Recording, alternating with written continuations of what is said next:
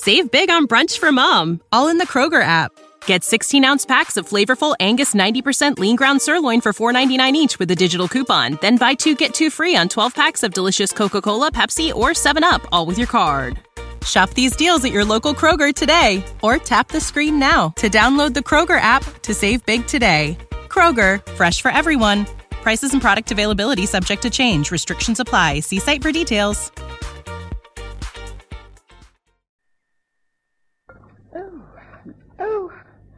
Oh, how wonderful. John, I've got a letter from my brother Percy down at Nettlebed. Oh, what of it, Mary, my dear? I hope he's well. Yes, yes, he says everything in his parish is going very nicely. But he recalls that next weekend is our anniversary. And he suggests that we go down to stay with him at the vicarage for the weekend. Oh, and uh, you rather like the idea. Oh, yes. We could go to church on a Sunday at St. Anne's, where we were married just a year ago. Oh, John, dear, do say yes. Very well, my dear. If I can arrange it, I agree. And Percy also extends an invitation to Mr. Sherlock Holmes. John, dear, do you think you can persuade him to accept? Wouldn't that be quite splendid?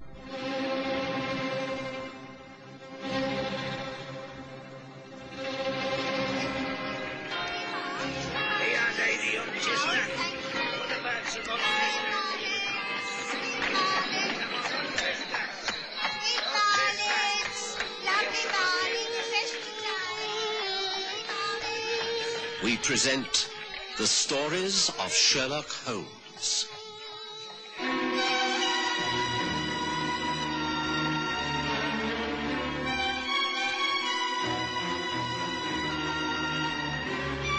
Tragedy at Nettlebed.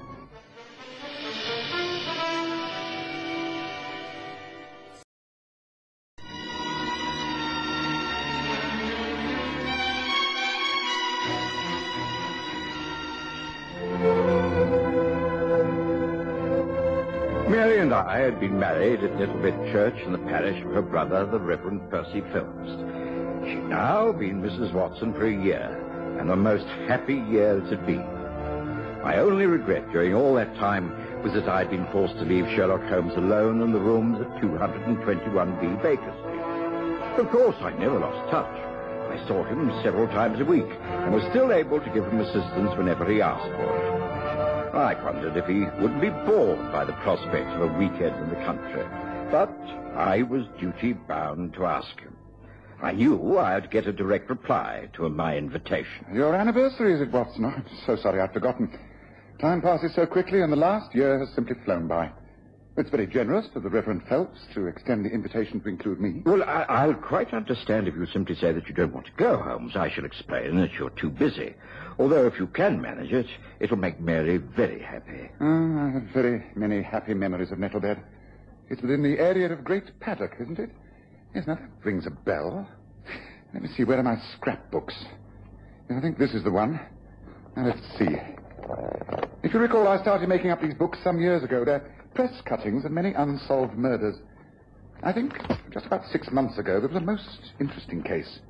No one ever caught a man who strangled his wife in one of the woods. I think it was Great Foxwood. And the man's name was Perryman. Yes, now let's see. Perryman. Per- ah, yes, yes, yes, here we are. Yes, I was right. Some seven months back, Arthur Perryman. Yes, that was the man's name. According to all these reports, he found out his wife had been unfaithful. One night he simply ran amuck, and following her to an assignation in Great Foxwood, he strangled her and then disappeared. The police traced him to Southampton, where he gave them the slip, and it's assumed that he managed to get out of the country. One of the few unsolved murders of the year. Interesting. Yes, I did read something about it. I know Mary was rather upset as it occurred on the lands of Sir Rodney Trimble, who happens to be a great friend of her brother's.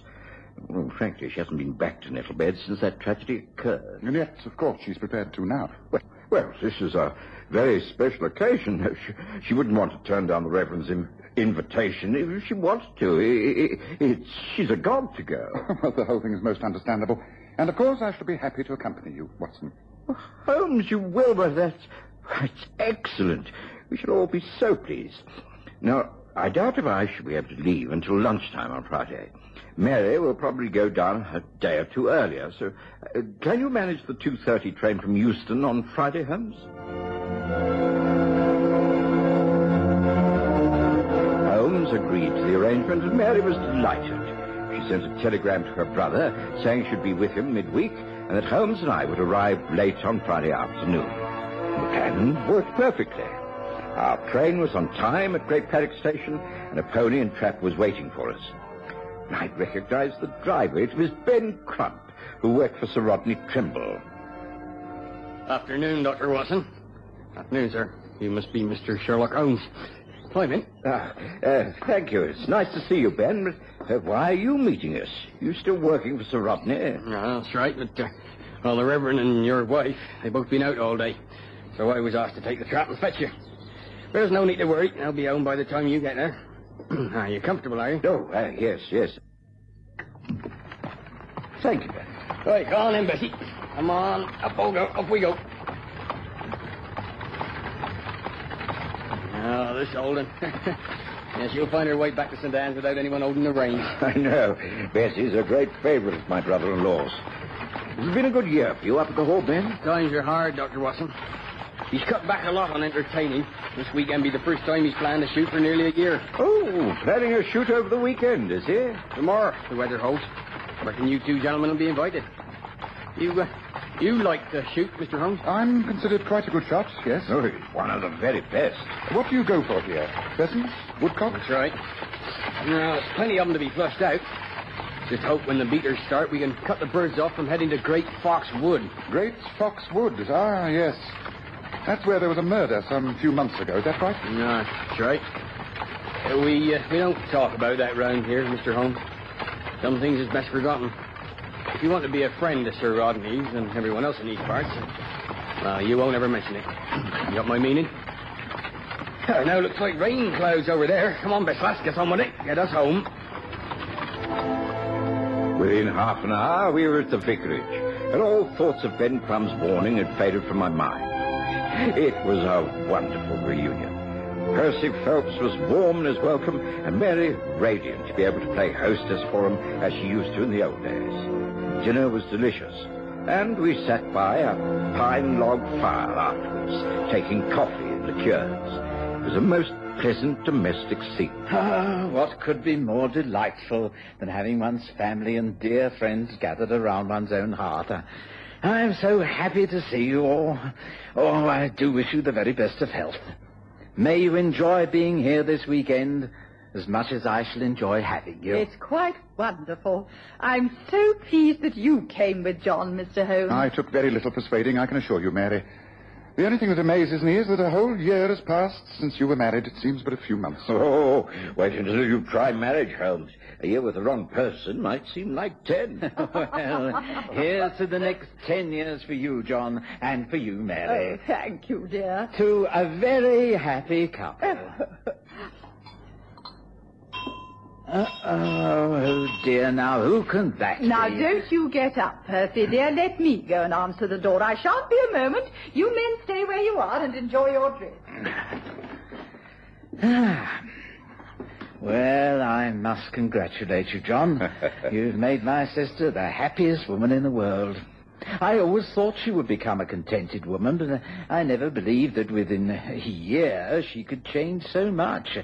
Well, she looks and sounds years younger. Well, I refuse to believe that I brought her more happiness than she's brought me.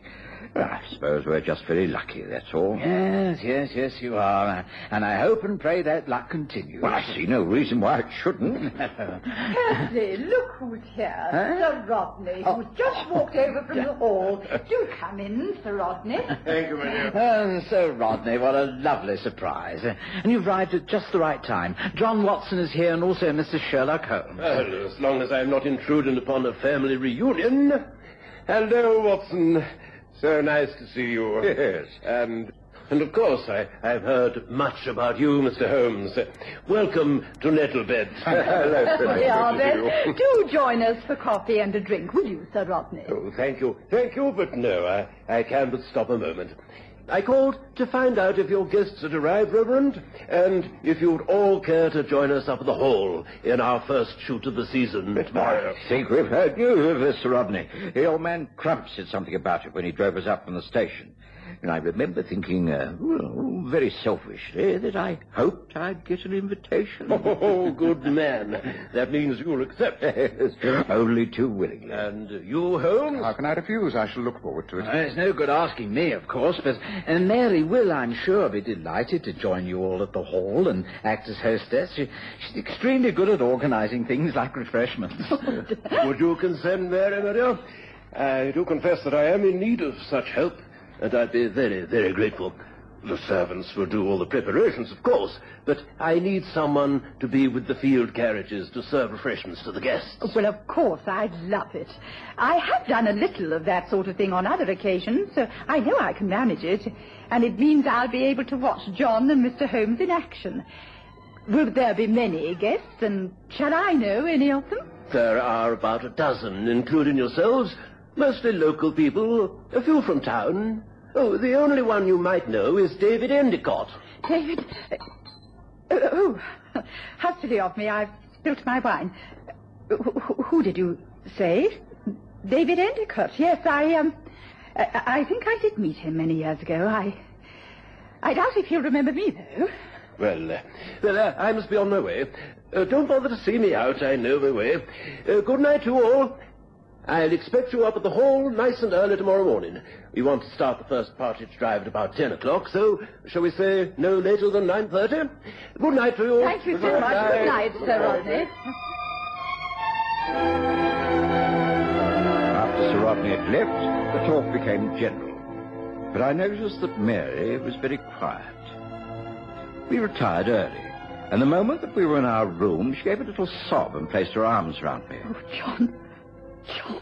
John. Mary, Mary, Mary, my dear, wh- wh- what is it? Oh, John. I didn't think it would ever happen. You remember many years ago that that I told you I I was engaged to be married and and that the man walked out on me. I was jilted. Davis, that was years ago. What does that matter now? We're happily married. You've put all that behind you. No, no, listen to me, please, dear. The man I was to have married is this man, David Endicott. He will be at the shoot tomorrow, and, and John, I, I am so afraid, so very afraid. Afraid? You mean you're, you're afraid of meeting this man from your past? Yes, I am afraid of of what might happen. You think you you might still feel uh, attracted to him? Oh no, dear, no, nothing like that. No, it's it's, it's just that that I have found out so much more about him, and then, John, I'm convinced that he is evil. David Endicott is an evil man and can only bring tragedy to Nettlebed. I'm sure of it.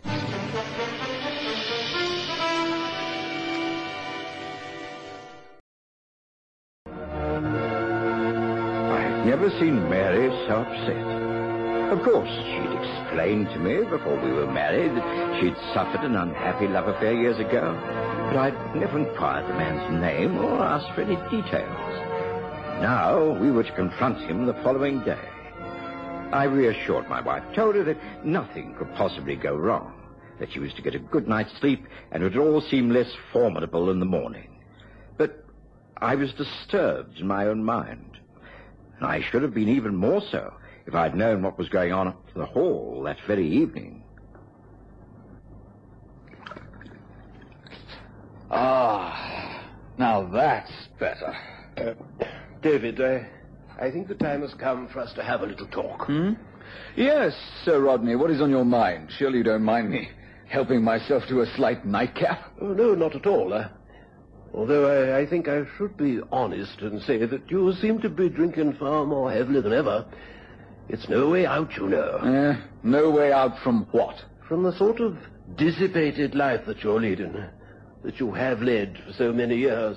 Oh, dear. Am I going to end my first day here with a moral lecture? Uh, yes, uh, yes, if that is what you wish to call it.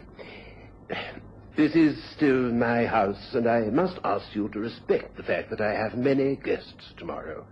You are part of the weekend, and I hope you enjoy yourself. You're a good shot and should be very useful in the team. But please, I, I know what you're like on these occasions. You can no more keep your hands off a woman than you can the whiskey bottle. I won't stand for it tomorrow. Well, that sounds more like a threat than a lecture. Why don't you just ask me to leave right now? You know full well that I can't do that. Please, David, it's important. And there are lots of really nice people coming down. One of them is someone I think you used to know very well. Mary Phelps, the vicar's sister.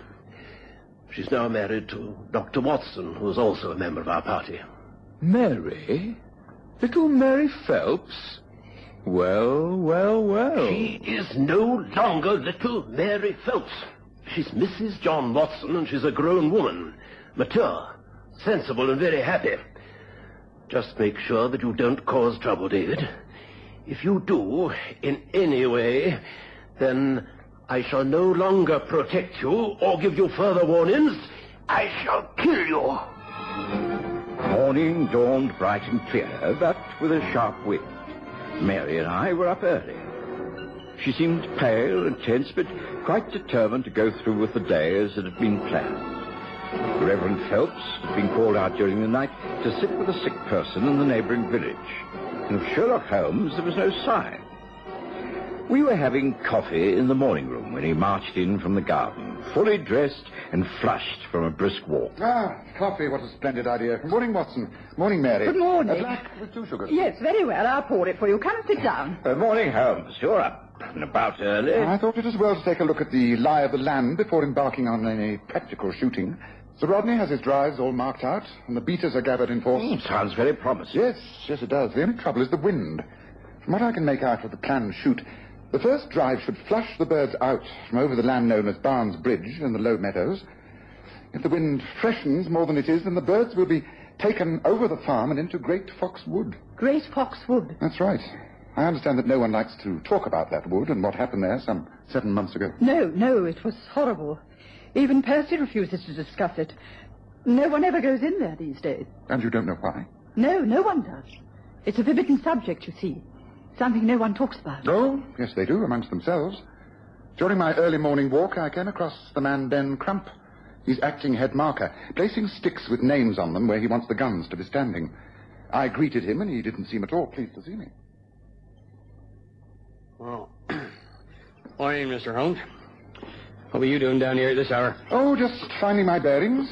I see you're placing the guns. That's it. Anxious to keep the partridge out of Great Fox Wood? Why? Because the beaters will refuse to go in there? They think it's evil? How did you come to know that? Oh, rumors spread very quickly in the country, as you know. Have you any theories of your own, Ben? I just do my job. But I'll, I'll tell you one thing, Mr. Holmes. These beaters are fine men, but you won't get any of them in that wood, not even in daylight. Because that's where the murder took place? Not just that. They say, they say it's haunted. That that man Arthur Perryman, who strangled his wife because she was unfaithful to him, he, he hanged himself in there. And I can see his body rotting from a tree. They seriously believe this. Oh, not only that, his, his spirit comes back and haunts the wood. Don't reckon I believe it myself. Mm, I knew Perryman. He's a violent man, wild, jealous. The folks around here swear they seen his ghost. Now, so that's how the matter stands. We just got to do our best to see that the birds don't take us into Great Fox Wood. It's the wind that's the trouble. Just the wind. So, it seems we're in for a very interesting morning, doesn't it, Watson? Very interesting. Well, I do believe this is the real reason why I accepted the invitation to this weekend. Now, really, it's too bad of you, Holmes. Why can't you leave things alone and not turn a pleasant day's outing into a criminal investigation? I suppose because it's my job, Watson. You ready to go? I was annoyed with Holmes. I'd suspected all along that he was far more interested in the unsolved murder than he was in celebrating my wedding anniversary. I was also worried about Mary and this man David Endicott. I wondered what they would think of each other. But when they met, everything seemed perfectly normal. David, uh, you must meet Dr. Watson and his wife. Uh, you remember Mary? Oh, of course I do. How could I forget her? Hello, Mary. How wonderful to see you again after all these years. And your husband. Very pleased to meet you, Dr. Watson. Congratulations. I can see you've made Mary a very happy woman. Thank you. I'm pleased to meet you also. You're looking well, David. I hope you are happy also. Oh, very. Watson, can I show you the shooting positions? Ben has them marked out. This way. Come along, David. Coming, Sir Rodney. I hope we can meet again later, Mary. I've such a lot to tell you. You're looking quite lovely. Oh, I've been such a fool. I made my biggest mistake over you. I shall be in touch. David! Coming. Goodbye, Mary, my dear. Sir Rodney called us all to order. The party was divided up, and we set out for the first drive. I found myself in a gun position next to Holmes, with David Endicott on the far side. The beaters began work, and suddenly the wind freshened. Almost at once, the partridge began to leave cover and fly straight overhead. Whistles shrilled. The birds came on. They were easy targets. But to my sheer surprise, Holmes hardly produced a shot. And when he did, it was as though he deliberately aimed wild. The whole covey got through, and heading over the farm, settled gently in Great Fox Wood. Holmes! Holmes, what the devil's the matter with you? You and Watson have let them all through. They're in Great Fox. Come on, men. Let's beat them out. The Men won't go in there, Sir Rodney. Damn it, they'll have to go in there. We need them ourselves. Come on, men. Come on. Follow me.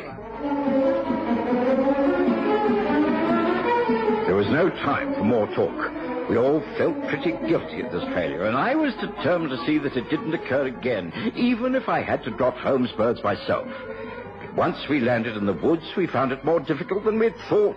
Every possible tree seemed to have been planted there. The place was overgrown, and one could scarcely get through the jungle-like foliage. I found myself with Endicott and Holmes, with Sir Rodney to our left shouting orders. Forward. Forward. Men, there to the left. Holmes, Holmes, you right. Yes, yes. Take a grip on your gun, Watson, and make sure it's fully loaded. Come. We may well have to use it soon. Oh, Look, there's a clearing. There. Stop. Now, now, now, wait a moment. Ah, come on, men. Come on. For the love uh, stop him! Stop him! It's coming! The thing's ah, coming! Watch out! Great heavens, what is it? It's, it's like a wild dog. Hey, now watch, watch out! Keep away! Run. It's the only thing. Run. Stop him. Stop him. Take the Endicott, look out. Shoot! Shoot, Watson! Shoot! Shoot! Great heavens! What's happened? David! And this creature. That creature, Sir Rodney, is Arthur Perryman, the man who seven months ago strangled his wife in these woods, and then went mad and has been living here almost as an animal ever since. Poor devil. It's just as well that it's all over for him. And as for David Endicott, well, you'd better see what you can do for him, hadn't you, Watson? I knelt beside the still form of David Endicott in the depths of Great Foxwood. I had to tear Perryman's hands away from him. Endicott was badly savaged about the face and throat.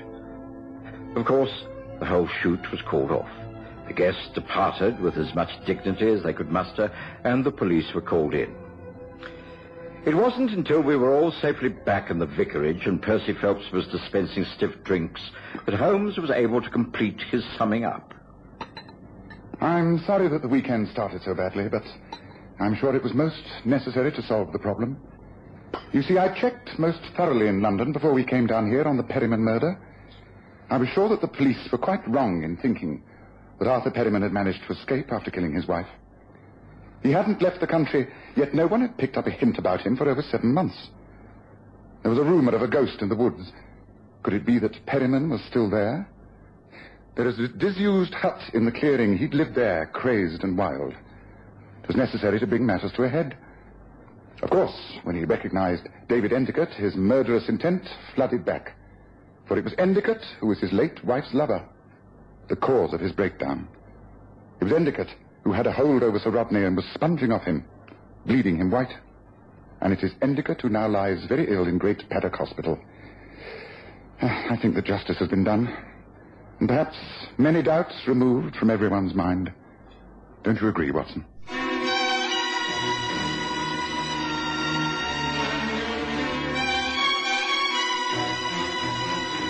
Listen again next Sunday to The Stories of Sherlock Holmes with Graham Armitage as Holmes and Kerry Jordan as Dr. Watson.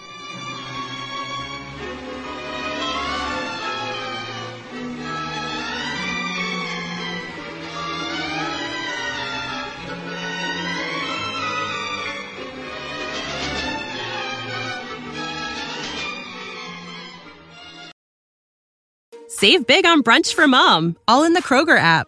Get 16 ounce packs of flavorful Angus 90% lean ground sirloin for $4.99 each with a digital coupon. Then buy two get two free on 12 packs of delicious Coca Cola, Pepsi, or 7UP, all with your card. Shop these deals at your local Kroger today or tap the screen now to download the Kroger app to save big today.